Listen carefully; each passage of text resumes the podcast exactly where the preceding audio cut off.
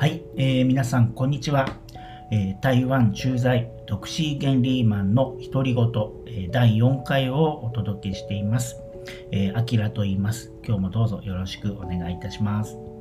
えー、このポッドキャストを、えー、録音しているのは、えー、11月の15日です。えー、この1週間はですね、まあ、結構いろんなところの、まあ、コロナのえー、第3波というねニュースが結構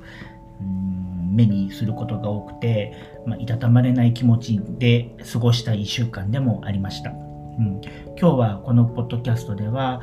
うん、台湾のコロナ事情とか、まあ、そういうのも交えながらですね近況をお伝えしたいなというふうに思ってます。はい。えー、っとまず台湾はですね皆さんも報道でうんご存知だと思うんですけどこうコロナに関しては抑え込んでいる、え数少ない国の一つだということは間違いなく言えると思います。はい、で現在、まあ、台湾の暮らしどうなのかと言いますとまずうんマスク着用の義務っていうんですかねはかなり浸透していてうんまあ、公共交通機関に乗るときは、えー、必ずマスクをしないといけませんいうのがかなり徹底しています。まあ、電車、バス、タクシーはもうマストですね。うん。で、まあ、ちょっと微妙なのが Uber とかを使うんですけど、Uber の場合も基本的にはつけてくださいってなってるんですけど、なんかつけなくてもあんまり言われない時もあって、まあ、とは言ってもドライバーさんは皆さんほぼ100%してますけど、うん、なんか、ウーバーだけはちょっと、若干緩いかなっていう感じします。まあでも、いずれにしても、あの、乗る側が徹底していれば、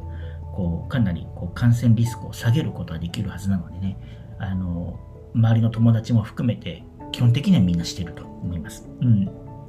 で、あとですね、マスクをつける、まあ、推奨されてるのは、うんまあ、例えば会社のビルとか、まあ、大勢集まるような、うん、ビル、えー、それからあと医療機関、医療機関はほとんどマストだと思いますけど、そういったところでは、えー、またマスクをつけることが結構当たり前になってるかなというとこです。うん、で、商業施設は基本的にはこうあんまり言われないんですけど、やっぱり入り口にはこうアルコール消毒の、えー、まあ、ディスポーザルのものがいつも置いてあって、結構みんな頻繁に使ってますし、えー、そういったなんか基本的にはなんか基本、まあ、本当に基本的なマスクとそれから消毒っていうのはかなり徹底されていて、うん、みんなそれが普通の生活の中に入ってきてるかなというふうに、えー、見受けられます。うん、でも、で、まあ、夏ぐらいから国内旅行を中心にですね、こう、まあ、政府が、えー、ちょっと、日本の GoTo トラベルじゃないんですけど、えー、台湾政府もですね、こう、振興券みたいな、旅行に使える振興券っていうのを発売していて、まあ、1000元で3000元ぐらいの券が買えて、まあ、それをどこでも、どこでもっていうか旅行で使えるようなお金として、うん、あのこう台湾の、えー、ローカルの人はそういった、えー、券を買ってですね、え、みんな旅行に出たと。で夏ぐらいに始めたんで一時期その旅行が増えることでか感染が抑えられるのかっていう疑問とか出てたんですけどまあ結果的にはその国内旅行でこう感染がこう拡大するってことは全然なくて、うん、もう今でも、うん、確か200日かな、えー、国内感染は、えっと、防げてる、発症者ゼロっていうのが200日以上続いてるっていう報道が出てました。今は台湾は、えっとまあ、空港とかであの海外から訪れる、えー、なんていう外国人の方仕事とかでねあの日本台湾に来る、えー、外国人の方それから留学仕事で海外に滞在していた方が戻ってくる、そういった、えー、人たちの中で、えー、ウイルスをコロナウイルスを持っているっていうことで陽性反応が出て隔離されてるっていう方が、うん、毎日12名から多い時で確か8名ぐらいかな出るあの発症者が出たっていういうえ報道が出てたりします。まあ、でもそれは本当に国内でのあの発生例ではないということで、えー、政府では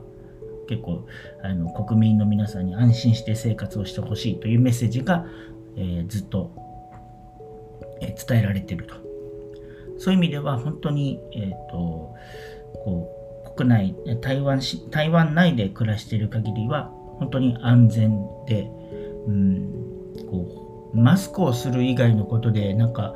あんまり不便を感じることがない、うん、そんなあの生活を、えー、この秋ぐらいは結構本当に普通にやってるかなと思います。うん、でたまたまこの週末というか今週、えー、結構日本でよく3密って言ったりすりますけどそういうなんか密になる状況にもうほんとたまたま今週3回ぐらい、えー、遭遇することがあって、えー、大丈夫かなってちょっと不安に思ったりもしたんですけど、うん、でもまあ今のところそういったとこで症例が出たという話も聞きませんし、えー、まあおそらくは大丈夫なんでしょうけど結構そういった行列とかこう人が集まるところがだんだんだんだん増えてきたなという、えー、そんな印象も持ちます。うん、まずですね今週はえー、どこでそんな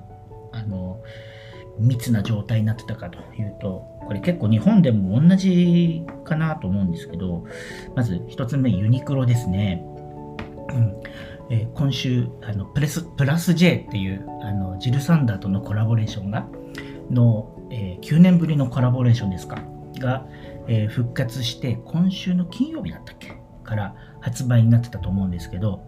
えー、こちら台湾でもあのそういうプラス J を扱う店舗では結構初日は行列ができてて、うん、で僕はあの、まあ、金曜日は仕事があったのでもちろん行けなかったんですけどちらっと土曜日に行ってみたら土曜日でもあの行列ができてて、うん、まあとは言ってももうほとんどが売り切れてましてこれはすごい大成功ですよねきっとね。うん、でまあ本当にめぼしいものが買えなかったっていうのもあるんですけどでもあここ台湾でもプラスでやっぱり人気なんだなってこう思って見てました。えっ、ー、とうん決してね割引になるわけではないんだけれども、うん、こう台湾の人もこういう新しいコレクションとかあと、まあ、ユニクロそのものも本当に人気が高いんだなってことを再認識した、えー、次第でした。はい。まずこれが1つ目の、まあ行列ですね。で、2つ目がですね、iPhone ですね。はい。iPhone は、えー、今週からミニと、ミニか、が、えっと、発売開始になったんですよね。うん、で、まあ、実は僕もあのミニを、えー、予約して、この土曜日に、えー、受け取りに行ったんですけど、まあ、そこも、え大行列でしたね。そもそも、えっと、Apple Store が台湾には2箇所しかないんですね。うん、1つは台北101の中にある、えー、ストアが1つと、それからもう1つは、これは確か2年くらい前にできたのかな ?1 年前かな、えー、Apple Store が同じ台北101の近くにある、まあ、新イエリアっていうところに、えー、新しく Apple Store ができて、で、そこもですね、もう大行列でしたね。うん、全員が買うのか、えー、それとも、あの、なんていうんですか、こう、体験っていうか、こう、触ってみてみるみたいなことをしたいのか、ちょっと僕には分からなかったんですけど、とにかく、えー、並びました。えっと、こっちで Apple Store で受け取るときには、まあ、事前に予約をして、で、予約をするときにですね、まあ、この Apple Store に何時何分に来てくださいとかいう、こう、あの、お知らせメールみたいなのが届いて、まあその時間のちょっと前に行ったんですけど、もうそれでも僕の場合50名ぐらいもう並んでて、で、まあその列の後ろに並んで、まあ順番を待つと。多分、そうだな、並んだのは多分30分ぐらいかな。で、えっ、ー、と、お店の中に入ってもさらにその受け取りの列っていうのにまた。まあでも実際に自分の番が来て、こう受け取りにな受け取りっていう風になると、そこからは本当にスピーディーで、多分5分以内で全部手続きも完了して受け取るというような形だったので、あのオペレーションはすごいしっかりしてましたが、まあ、いかんせん、本当に人が多くて、改めて、うん、なんか、やっぱり iPhone って大人気なんですね。うん、で、台湾はもう 5G の、えー、のサービスは開始してるんですけど、まあ、僕はまだあの 5G の回線の手続きは携帯電話会社にはしてなくて、で、ぶっちゃけどうなのかなと。よく分かってなかったんで、アップルの店員さんに聞いてみたんですね。で、そしたら、うん、まだ一部でしか使えないから焦んなくてもいいんじゃないですか？みたいな話でした。うんまあ、実際には、えーと、その新意っていうね、あの、いわゆるショッピングエリアとか、そういうあの人が多く出入りするところには、もうすでに 5G の回線はきちんとあの十分に、えー、整ってるんですけど、まあ、あんまりこう人がいない地方とかまだまだやっぱり回線は取ってないみたいですし、うん、結構ね、5G ってまだまだあの電波弱いのかな、うん、なんでこう、果たしてどのぐらいメリットがあるのかなと、そ使うにはどのぐらいのメリットがあるか分かんなかったので、えー、っとまだ 5G の契約はしてませんが、まずいち早く、えー、iPhone12 のだけを買いに行ってきました。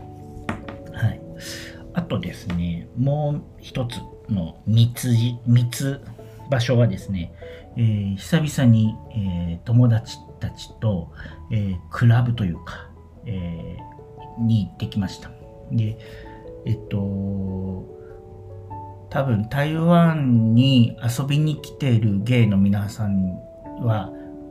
もうこのコロナが始まってね、皆さん半年以上来れてないんで、多分ここはあの日本にお住まいの方は知らないと思うんですけど、えっ、と、新しくロッカールームっていうですね、まあこれクラブって言っていいのかな？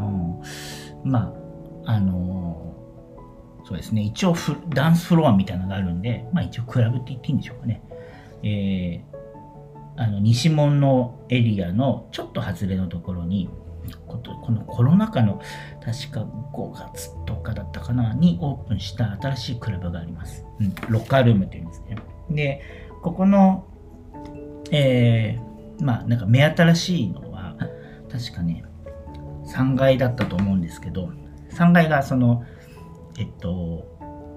ん？ダンスフロアっていうの？になっててで、そこでそのお立ち台みたいなところがあって、で、お立ち台の上にこうシャワーがバーってこう流れるような、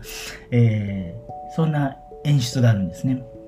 なので、こう、ゴーゴーボーイとか、えー、そういった人が、こう、なんか、時間が来ると、まあ、イベントみたいな形で、こう、壇上で踊って、で、そこにこう、シャワーがダーってこう流れて、こう、ね、あの、色っぽく踊るみたいなそういうのを見てみんながキャキャキャキャ騒ぐというようなこう演目があるんですね。多分ね週末金曜日土曜日とかだけ多分やってると思うんですけど、うん、でそこに久々に友達と行ったんですけどまああの、まあ、土曜日ってこともあったんですごい人だかりで、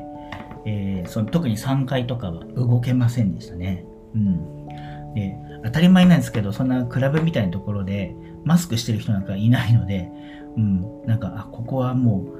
う、いつもの生活場所じゃねえな、みたいな、えー、そんな感じでした。うん。で、残念なのは、お立ち台があんまり高くなくて、で、うん、ちょっと離れるとあんま見えないんですよね。うん、ゴーゴーボーイのその踊ってる、あのね、ところとかが見えなくて、うん、やっぱ近くに行かないと、うん、これダメだなと。でかといって近くに近づけさえできないのでもうなんか僕は諦めて途中で帰ってきちゃいましたけど、えっ、ー、とうん、でも本当割とゲイの遊ぶスポットとしては新しくできたところで、ね、ぜひコロナが落ち着いた頃に皆さんが台湾に遊びに来れるようになったらね、えー、ぜひそのロッカールームも、えー、遊びに行くといいかなと思います、うん。割と新しいスポット好きの若い芸の人たちが多く集まってるし、あと、あの、ここは、うん、ミックスなので、あの、女性の方も、あの、安心して遊びに来れる、えー、場所だと思います。うん。ね、結構、あの、コロナ禍でも、なんか、そうだな、結構こう、夏ぐらいから、結構人がやっぱり戻ってきて、うん、クラブとかあとラウンジバーみたいなところも結構やっぱり混んでることが多いですね。うん、なんかそういう場所もあのまた別の機会が別の機会で、えー、お話できたらいいなと思うんですけど、うん、そうそういうね新しい場所とかもねなんか分かり次第というか、うん、おっつき次第また皆さんにお伝えできたらなと思います。はい。で、あと最後にですね、うん、まあ旅行、コロナに関しての旅行なんですけど、えー、これはこの間ちょうど2週間くらい前かな、日本人の友達たちとこう、居酒屋で飲んでた時に、えー、いろいろみんなで話をしてたんですけど、まあとにかく僕たち日本帰りたいよねと。うん。あの、まあ一時帰国でね、えー、帰りたいよねと。いい加減もうずっと台湾の中だけにいると飽きてくるよね、と、みんなで話をしてました。うん、で、やっぱり、あの、日本に住んでらっしゃる皆さんには、その気持ちがなかなかこう、お伝えしにくいかなっていうところもあるんですけど、うん、僕たちは基本的には、その、特に会社員だとね、あの、一時帰国は、あの、多分認められてはいるんです。ただ、えっと、一時帰国をすると、まず日本側で基本的に14日間、ね、えー、一応隔離を、隔離生活をしなきゃいけないと。まずこれが一つ。それから、えー、台湾に戻ってきた時も、またこれは強制で、えー、14日間の隔離生活をしなきゃいけないと。なので、もう会社員としては、合計28日間、うん、何もしないで、えー、いるっていう、まあそういう時間をですね、まあ、有給消化とかではなかなかやっぱ取れないんですよね。うん、でいろいろね僕もこう会社と相談してなんか一時帰国できる術はないかなってこう今でも探ってるんですけど今現在やっぱり日本側の隔離がゆなんか緩くなる感じもしないですし一方でまたこうやってあの日々の新規感染者数とかが増えていくと台湾側もですね、こう日本の、うん、日本っていう国に対してのですね、こう、えー、レベルをこうちょっとまた変えざるを得なくて。で、このレベルが変わると、まあ、日本からの、あのー、入国をまた厳しく制限したりとかすることにもなりかねなくて、で、まあ、そうなると、まあ、10日間の、14日間の隔離は変わらないんですけどね、えー、まあ、その PCR の検査の、えー、証明書を事前に出すとか、いろいろなことがまた増えてくるみたいなんですね。で、まあそういう状況の中で、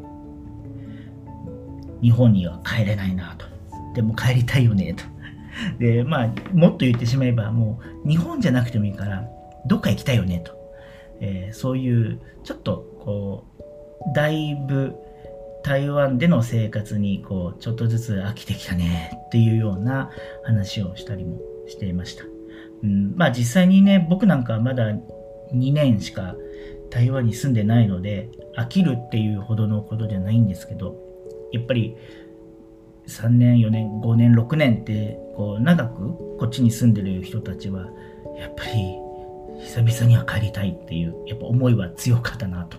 いうふうに記憶してます。うん。なのでうん。まあ僕らがねこう一時帰国できるできないは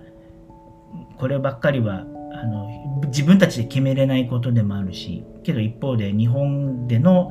うんまあ、そのコロナのね対策っていうのが、えー、きちんと抑え込めてるか否かでこう僕たちのあの運命も変わっちゃうなというところもあって、えー、毎日気にしてあの情報は見てるんですけどあの本当に皆さんあの気をつけてねあの日々お過ごしいただければなと思います。はい、ということで、えー、今回の、えー、ポッドキャストはこれくらいにしたいと思います。またお目にかかりましょう。